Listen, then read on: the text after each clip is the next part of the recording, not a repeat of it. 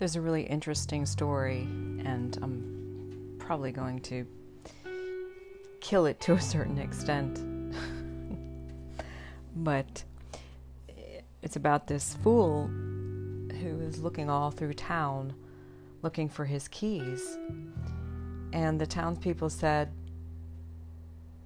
Well, you know, where did you last see them? And he said, At my house. And they said, Well, why are you looking here? And he said, Well, it's brighter here.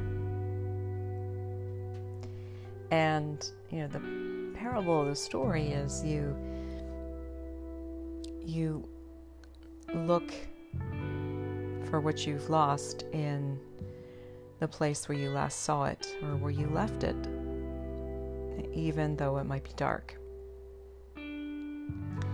And so it goes with our souls. Um, we can go along a path for many years trying to please others.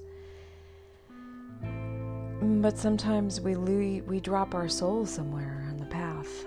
We drop drop our dreams on the path.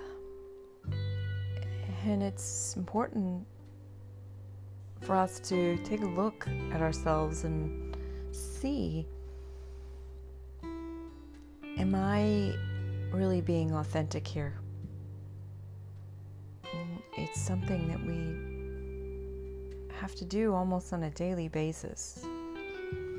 Where have I gotten off the road? And I know for myself that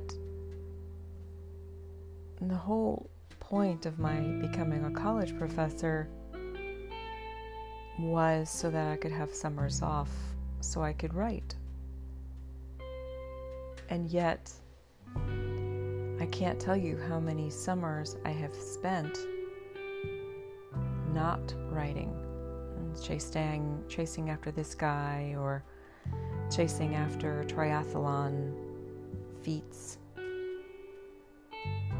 But I had lost my soul, which is in writing. And so, you know, obviously this summer and, and last summer I wrote a ton because I was coming back into myself.